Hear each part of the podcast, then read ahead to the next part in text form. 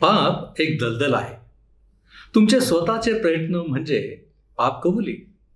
बाहेरून होणारे प्रयत्न म्हणजे मध्यस्थितीची प्रार्थना आणि ख्रिस्ताची कृपा तुम्हाला या दलदलीतून बाहेर आणू शकतात.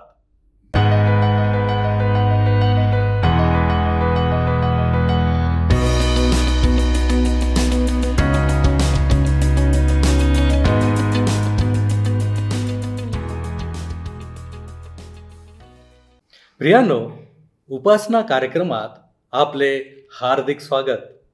आपण सर्व हा कार्यक्रम आवर्जून पाहत आहात. म्हणून आपले आभार. आपणास काही शंका असल्यास किंवा वचनाबद्दल काही अधिक माहिती हवी असल्यास कार्यक्रमात देण्यात येणाऱ्या फोनवर कृपया आम्हास संपर्क करावा ही विनंती. प्रियानो मागील अध्ययनात आपण पाहिले होते की मोशे पर्वतावर गेला होता. त्याला यायला उशीर झाला आणि सर्व इस्रायल लोकांमध्ये अस्थिरता निर्माण झाली. आणि त्यांनी जे परमेश्वराला आवडणार नाही नेमके तेच कृत्य केले. प्रियांनो मनुष्याच्या जीवनामध्येही अशीच गोष्ट घडत असते. मनुष्य कसा चूक करतो आणि परिस्थिती कशी आमच्यावर मात करते हा अनुभव आम्हाला नेहमीच येत असतो. आणि म्हणूनच आम्ही प्रत्येकाने वेळीच सावध होण्याची गरज आहे.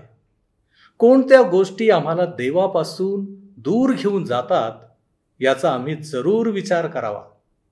पण दुर्दैवाने ह्या गोष्टी आमच्याकडून होत नाहीत.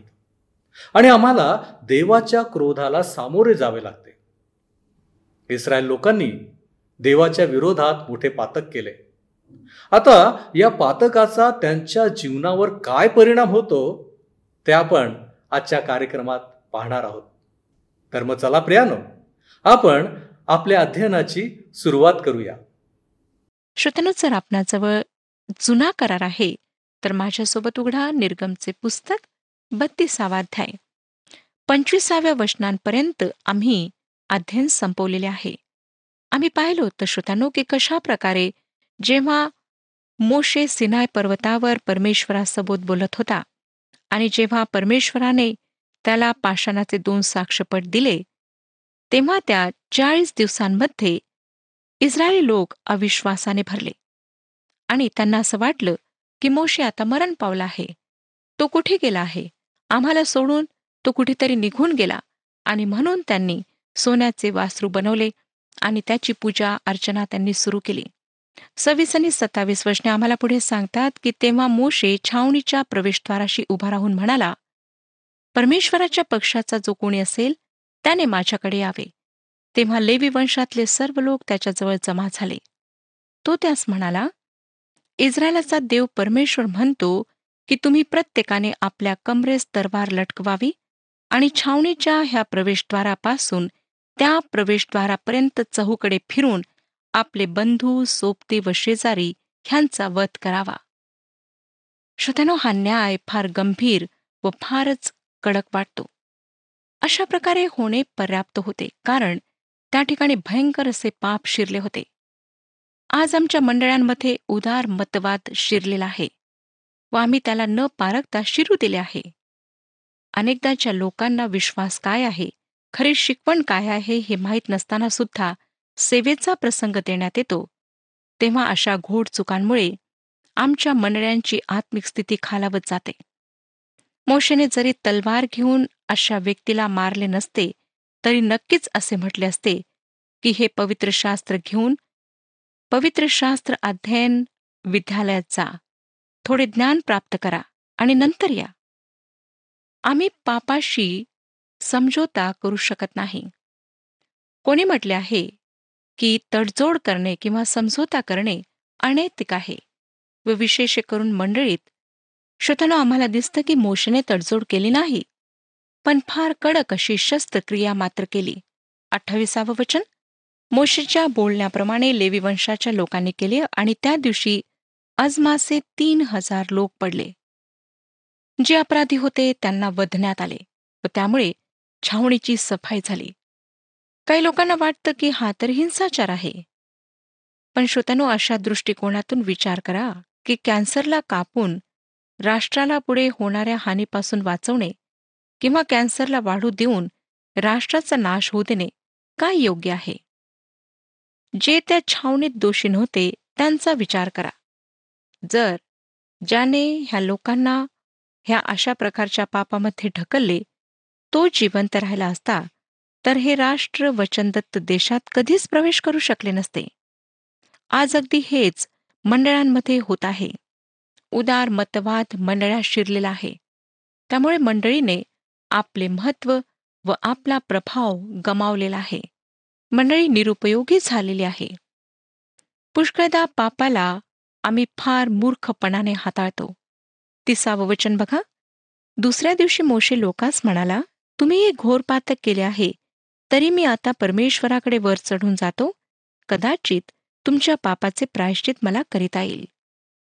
प्रायश्चितामुळे पापावर पांघरून घालण्यात आले. ख्रिस्त ह्या पृथ्वीवर येऊन वधस्तंभावर मारल्या जाण्यापूर्वी पापाला अशाच प्रकारे हाताळण्यात येत असे. वधस्तंभावर पाप दूर केल्या गेले. आता मोशे इस्रायलांना वचनदत्त देशात नेण्याकरिता चौथे कारण सांगत आहे. एकतीसावं वचन मोशे परमेश्वराकडे परत जाऊन म्हणाला हाय हाय ह्या लोकांनी घोर पातक केले आहे. ह्यांनी आपल्यासाठी सोन्याचे देव बनविले. श्रोत्यानो मोशेने जे काही केले ते काय आहे? हा पापांगीकार आहे. जर आपणाला परमेश्वरासोबत चालायचं आहे तर आपणाला सुद्धा पापांना मानावेच लागेल. पाप पाप आहे व ते कबूल केलेच पाहिजे. आपण कोण आहात हा प्रश्न नाही. लक्षात घ्या की हे देवाचे निवडलेले लोक होते. इस्रायली लोक. आणि मोशे म्हणतो आम्ही पाप केले आहे. इस्रायलाने फार भयंकर पाप केले होते. त्यांनी सोन्याचे दैवत बनवले होते. मोशेने हे पाप देवासमोर कबूल केले. श्रोतानो जेव्हा आपल्या हातून एखादे पाप घडते तेव्हा ते लागलीच कबूल करा. काहीच लपू नका. कारण लक्षात घ्या की आपण परमेश्वरापासून काहीच लपवू शकत नाही. बत्तीसावं वचन. तरी आता तू त्यांच्या पातकांची क्षमा करशील तर न करशील तर तू लिहिलेल्या पुस्तकातून मला काढून टाक. लक्षात घ्या जी गोष्ट परमेश्वराच्या अंतकरणाला हलवते ती त्याच्या हाताला सुद्धा हलवते. मोशेने म्हटले तू माझे सुद्धा नाव लिहिलेल्या पुस्तकातून काढून टाक. ते तिसावं वचन? परमेश्वर मोशेला म्हणाला ज्या कोणी माझ्या विरुद्ध पातक केले आहे त्यालाच मी आपल्या पुस्तकातून काढून टाकेन. परमेश्वर एका व्यक्तीच्या पापाचा वैयक्तिकपणे हिशोब घेतो. चौतीस आणि पस्तीस वचने बघा. आता तू जा ज्या स्थलाविषयी मी तुला सांगितले आहे तिकडे त्यांना घेऊन जा. पहा माझा दूत तुझ्या पुढे चालेल. तरी ज्या दिवशी मी झडती घेईन त्या दिवशी त्यांच्या पापाबद्दल त्यांचा समाचार घेईन. आरोनाने बनविलेले वासरू लोकांनीच बनविले होते. म्हणून परमेश्वराने त्यांना ताडण केले. व्यक्तिगतपणे तो पापाचा हिशोब घेईल. तो त्या लोकांना देशात घेऊन जाईल. ज्यांनी त्या वासराच्या मूर्तीपूजेचे पाप केले नाही त्यांना परमेश्वराचा दूत त्या देशात घेऊन जाणार होता. श्रोत्यानं जुन्या करारात परमेश्वराचा दूत म्हणजे ख्रिस्ताची दृष्टीच पडणारी उपस्थिती. मौनरूप घेण्यापूर्वीचा ख्रिस्त मोशेच्या मध्यस्थीच्या प्रार्थनेमुळे परमेश्वराने त्याच्या लोकांना सोडले नाही. प्रार्थनेचे महत्त्व इतके अधिक आहे हे आम्ही समजून घ्यायला हवे. आता श्रोत्यानो आपण तेहतीसाव्या अध्यायाकडे वळत आहोत. इस्रायलांचा पुढचा प्रवास सुरू होताना आम्हाला दिसतो. दर्शन मंडपाला छावणीच्या बाहेर उभे करण्यात येते आणि मोशेची प्रार्थना व परमेश्वराचे उत्तर आम्हाला ह्या अध्यायामध्ये पाहायला मिळते. पहिली दोन वचने वाचूया. मग परमेश्वराने मोशेला सांगितले तू व जे लोक तू मिसर देशातून आणले आहेत असे तुम्ही येथून निघून मार्गस्थ व्हा. व जो देश तुझ्या संततीला देन असे अब्राम इझाक व याकोब यांना मी शपथपूर्वक सांगितले होते त्या देशाकडे जा. मी तुझ्यापुढे एक दूत पाठवीन आणि कनानी अमोरी हित्ती परिजी हिव्वी आणि येबुसी ह्यांना तेथून घालून देईन. परमेश्वर वचनदत्त देशात प्रवेश करण्यास इस्रायलला तयार करीत होता. गणना ह्या पुस्तकात त्यांचा अरण्यातला प्रवास पुढे सुरू असताना आम्ही पाहणार आहोत. लेवीच्या पुस्तकात निवास मंडपाच्या सेवेविषयी जी निर्देशने देण्यात आली ती आम्हाला वाचायला मिळतील. निर्गममध्ये ते निवास मंडपाची स्थापना करीत होते. तीन आणि चार वशने बघा. दुधामधाचे प्रवाह वाहत असलेल्या देशाकडे तू जा.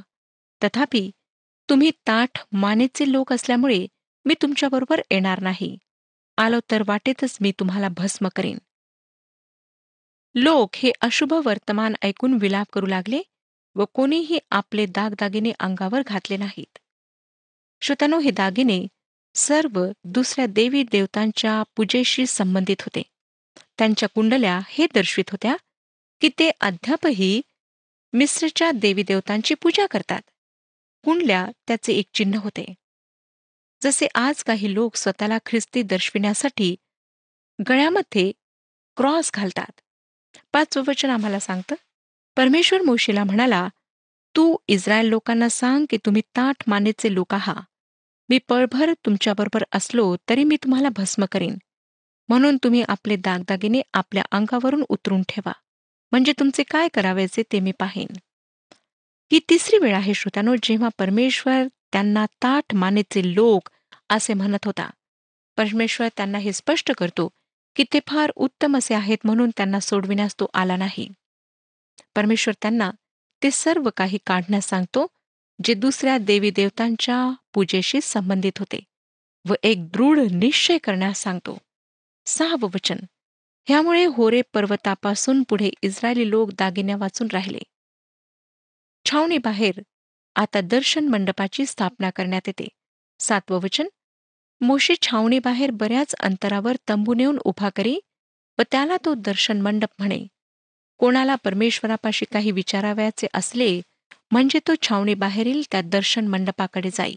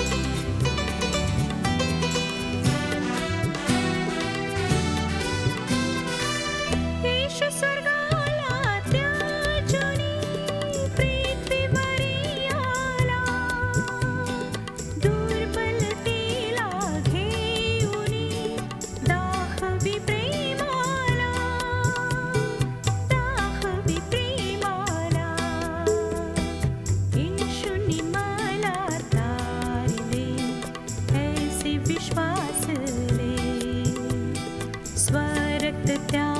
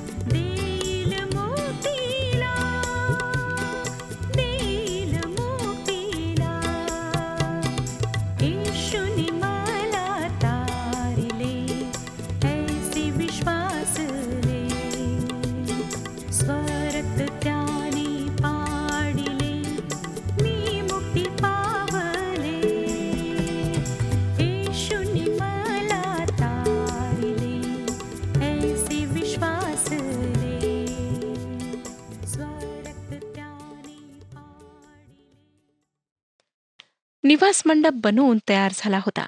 आता मोशेला त्याला छावणी बाहेर किंवा छावणीशिवाय उभारायचे होते. ह्यावेळी दर्शन मंडप फक्त भेटीची जागा होती. कदाचित तो फक्त तंबू किंवा बाहेरचे कुंपण होते ज्याद्वारे पुढे जाऊन निवास मंडपाला घेरून बंद करण्यात आले. पुढे आठ आणि नऊ वचने आम्हाला सांगतात असे होई की जेव्हा मोशे त्या मंडपाकडे जाई तेव्हा सर्व लोक उठून आपापल्या तंबूच्या दारात उभे राहत आणि तो मंडपात प्रवेश करीपर्यंत त्याच्याकडे निरखून पाहत राहत. मोशे मंडपात प्रवेश करी तेव्हा मेघस्तंभ उतरून मंडपाच्या दारी उभा राही आणि परमेश्वर मोशेशी भाषण करी. प्रश्न हा उद्भवतो श्रोत्यानो की काय कधी कोणी परमेश्वराला पाहिले आहे? योहान कृष्णवर्तमान पहिला अध्याय अठरावं वचन आम्हाला सांगतं देवाला कोणीही कधीच पाहिले नाही.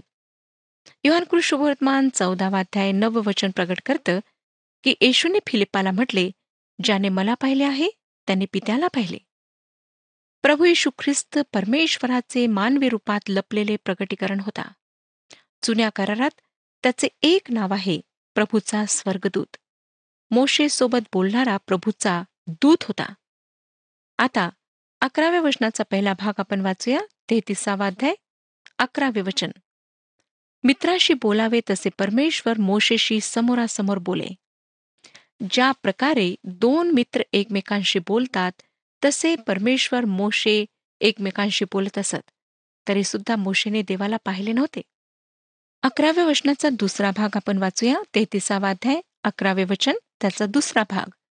मोशे छावणीकडे परत जात असे तरी त्याचा सेवक नूनाचा मुलगा यहोशवा हा तरुण पुरुष मंडप सोडून बाहेर येत नसे. पुन्हा एकदा यहोशवा नाव आले आहे. मोशेनंतर जबाबदारी सांभाळण्यास परमेश्वर ह्याच पुरुषाला तयार करीत होता. मला नाही वाटत कोणाला ह्याची पुसटशीक सुद्धा कल्पना आली असेल. पण जेव्हा आम्ही यहोशवाच्या पुस्तकात येतो तेव्हा आम्हाला दिसतं की तो मोशीची जागा घेण्यास असंभवनीय होता. बारा आणि तेरा वशने मोशे परमेश्वराला म्हणाला पहा तू मला म्हणतोस की ह्या लोकांना घेऊन जा. पण तू माझ्याबरोबर कोणाला पाठविणार हे मला अजून कळविले नाहीस. तरी तू म्हटले आहेस की मी तुला व्यक्तिशः नावाने ओळखितो आणि तुझ्यावर माझी कृपादृष्टी आहे. आता माझ्यावर तुझी कृपादृष्टी असल्यास तुझे मार्ग मला दाखव ना. म्हणजे मला तुझी ओळख घडेल आणि त्यामुळे तुझी कृपादृष्टी माझ्यावर होईल. पहा हे राष्ट्र तुझी प्रजा आहे. श्रोतानो ह्या ठिकाणी आम्हाला मोशेची ही प्रार्थना वाचायला मिळते. आणि आता प्रभू काय उत्तर देतो ते आम्ही पाहणार आहोत. फिल्पेकरास पत्र तिसरा त्या दहाव्या वचनामध्ये पौलाने जे केले अगदी तेच मोशे मागत होता. फिल्पेकरास पत्र तिसरा अध्याय दहावे वचन मी त्याची ओळख करून घ्यावी. ही तीच बाब आहे जिला त्याने योहान कृष्णवर्तमान चौदावाध्याय आणि आठव्या वचनामध्ये म्हटले प्रभूजी आम्हाला पिता दाखवा म्हणजे आम्हाला पुरे आहे. माझा विश्वास आहे की प्रत्येक प्रामाणिक लेकराची परमेश्वराला जाणून घेण्याची इच्छा असते. चौदा आणि पंधरा वचने पुढे सांगतात परमेश्वर म्हणाला मी स्वतः येईन आणि तुला विसावा देईन. तो त्याला म्हणाला तू स्वतः येत नसलास तर आम्हाला इथून पुढे नेऊ नको. मोशीला माहीत होते की परमेश्वराची उपस्थिती त्याला आवश्यक आहे. त्याला माहीत होते की तो स्वतःहून काहीच करू शकणार नाही. सोळा वचन तुझी कृपादृष्टी माझ्यावर व तुझ्या प्रजेवर झाली आहे हे कशावरून समजावे?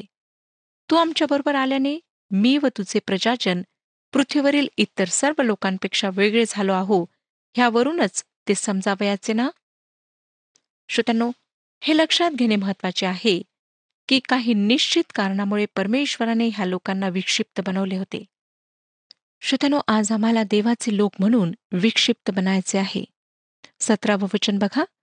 परमेश्वर मोशेला म्हणाला हे जे तू सांगितले आहे तेही मी करीन कारण माझी कृपादृष्टी तुझ्यावर झाली आहे आणि मी तुला व्यक्तिशः नावाने ओळखीत आहे. मोशे आता देवाच्या अधिक आणि अधिक जवळ जात आहे. अठरावं वचन तो म्हणाला कृपा करून मला तुझे तेज दाखव. मोशे देवाला समोरासमोर पाहू शकला नाही. एकोणीसावं वचन तो म्हणाला मी आपले सर्व चांगुलपण तुझ्यापुढे चालवीन तुझ्यासमोर परमेश्वरा नावाची मी घोषणा करीन. ज्याच्यावर कृपा करावीसे वाटेल त्याच्यावर मी कृपा करेन. आणि ज्याच्यावर दया करीवीसे वाटेल त्याच्यावर दया करेन. पॉल रोमकरास पत्र नववा अध्याय आणि पंधराव्या वचनामध्ये हेच वचन वापरतो. जेव्हा तो म्हणतो कारण तो मोशेला म्हणतो ज्या कोणावर मी दया करीतो त्याच्यावर मी दया करेन. आणि ज्या कोणावर मी करुणा करीतो त्याच्यावर मी करुणा करेन. पुढे श्रोत्यानो विसावं वचन बघा. तरी पण तू म्हणाला की तुला माझे मुख पाहणार नाही कारण माझे मुख पाहिल्यास कोणी मनुष्य जिवंत राहणार नाही. ही वास्तविकता आहे की आपण देवाला समोरासमोर पाहू शकत नाही. एकवीस ते तेवीस वचने परमेश्वर म्हणाला माझ्यापाशी एक जागा आहे. येथे ह्या खडकावर उभा राहा. असे होईल की माझे तेज जवळून चालले असता मी तुला खडकाच्या भेगेत ठेवीन. मी निघून जाईपर्यंत आपल्या हाताने तुला झाकीन. मग मी आपला हात काढून घेईन आणि तुला पाठमोरा दिसेन पण माझे मुख दिसावयाचे नाही. हा भाग हे गौरव परमेश्वराचे प्रगटीकरण होते ह्याविषयी सांगतो. प्रभू येशू ख्रिस्ताने म्हटले की जेव्हा तो दुसऱ्या वेळी येईल तेव्हा आकाशात आम्हाला मनुष्याच्या पुत्राचे चिन्ह दिसेल. मग ते कृषुवर्तमान चोवीसावा अध्याय आणि तिसावं वचन सांगतं मनुष्याच्या पुत्राचे चिन्ह आकाशात तेव्हा प्रगट होईल. मग पृथ्वीवरील सर्व जातीचे लोक शोक करीतील आणि ते मनुष्याच्या पुत्राला आकाशातल्या मेघावर आरूढ होऊन पराक्रमाने व मोठ्या वैभवाने येताना पाहतील. ते चिन्ह म्हणजे श्रोतानो शकेना गौरव ज्याविषयी निर्गमचे पुस्तक तेहतीसावा अध्याय एकवीस ते तेवीस ह्या वचनांमध्ये लिहिलेले आहे. जेव्हा ख्रिस्ताने मानव देह धारण केला तेव्हा गौरव नव्हते. त्याने अगदी नम्र होऊन मानव देह धारण केला. स्वतःचे गौरव दूर ठेवले. परंतु तरी सुद्धा तो परमेश्वर होता. म्हणून तो म्हणू शकला की ज्याने मला पाहिले आहे त्याने पित्याला पाहिले आहे. आम्ही त्याला एक दिवस भेटणार आहोत. एक दिवस ज्यांनी त्याच्यावर तारणारा म्हणून विश्वास ठेवला आहे ते त्याच्यासारखे होणार आहेत. योहानाचे पहिले पत्र तिसरा अध्याय आणि दुसऱ्या वचनामध्ये म्हटले आहे योहानाचे पहिले पत्र तिसरा अध्याय दुसरे वचन प्रियजन हो आपण आता देवाची मुले आहो. आणि पुढे आपण काय होऊ हे अजून प्रगट झालेले नाही. तरी तो प्रगट होईल तेव्हा आपण त्याच्यासारखे होऊ हे आपल्याला माहिती आहे. कारण जसा तो आहे तसाच तो आपल्याला दिसेल. जे ख्रिस्ती लोक विश्वासाने चालत आहेत त्यांच्याकरिता ही एक गौरवी आशा व अपेक्षा आहे. ह्याच प्रकारे मोशे चालणार होता. त्याला माहीत होते की जर देवाची उपस्थिती त्याच्यासोबत राहिली नाही तर त्याचा परिणाम अपयश हा असेल. आम्हाला श्रोत्यानो प्रतिदिवशीच्या समस्यांचा सामना करण्याकरिता परमेश्वराच्या उपस्थितीची आणि सामर्थ्याची गरज आहे. पुष्कद आम्ही देवाला विसरून जातो आणि आम्हाला असं वाटतं की आमच्या जीवनातील सर्व गोष्टींमध्ये आम्ही स्वतःच्या बळावर यश मिळवू शकतो. आम्ही स्वतःच्या सामर्थ्यावर इतके विसंबून राहतो की देवाला आम्ही आमच्या जीवनातून वजा करतो.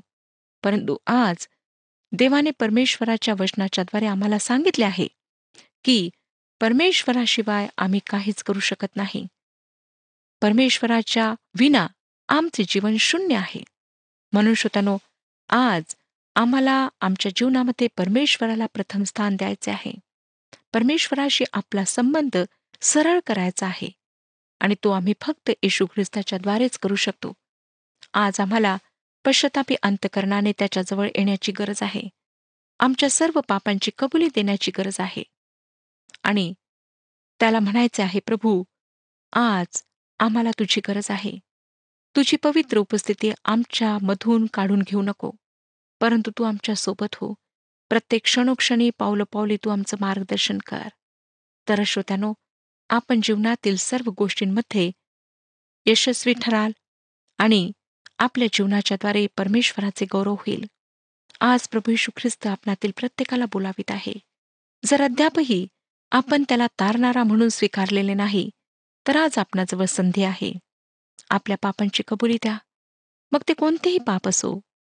कदाचित आपण त्या पापाला फार लहान समजत आहात परंतु लक्षात घ्या की परमेश्वराच्या दृष्टीत पाप पाप आहे. मग ते कितीही भयंकर असो तो तुमच्या सर्व पापांना धुवून काढण्याकरिता तयार आहे. तो तुम्हाला पवित्र जीवन देण्याकरिता तयार आहे. आज त्याच्याजवळ येऊन नवीन जीवन प्राप्त करून घ्या आणि परमेश्वराशी आपला संबंध स्थापित करून घ्या. परमेश्वर ह्या विषयात आपले मार्गदर्शन करो आणि आपणातील प्रत्येकाला आशीर्वादित करो. हा कार्यक्रम आपणास आवडला काय?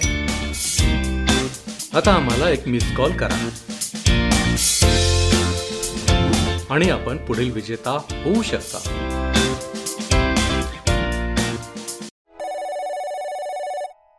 प्रियांनो देवाच्या विरोधात जाणे हे नेहमीच धोक्याचे असते.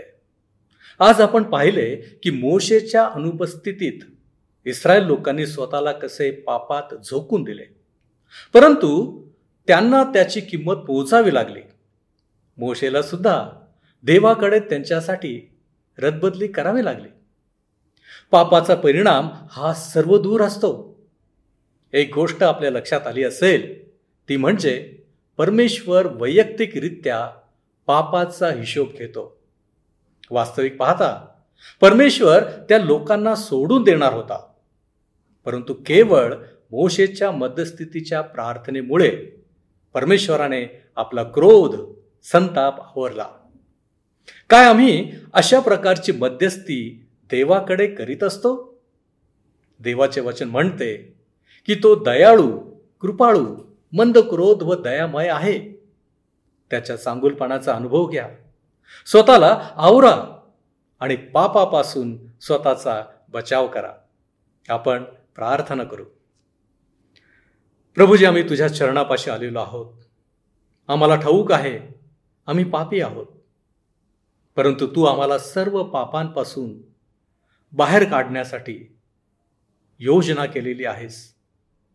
आणि म्हणून प्रभूजी आम्ही तुझ्या सानिध्यामध्ये राहावं अशी तुझी इच्छा आहे. आमच्या हातून झालेल्या प्रत्येक पापांची अपराधांची तू आम्हाला क्षमा कर. आणि तुझ्यामध्ये अधिक दृढ असं कर. आम्ही अधिक दृढ विश्वासी बनावं म्हणून तू आम्हाला सहाय्य कर.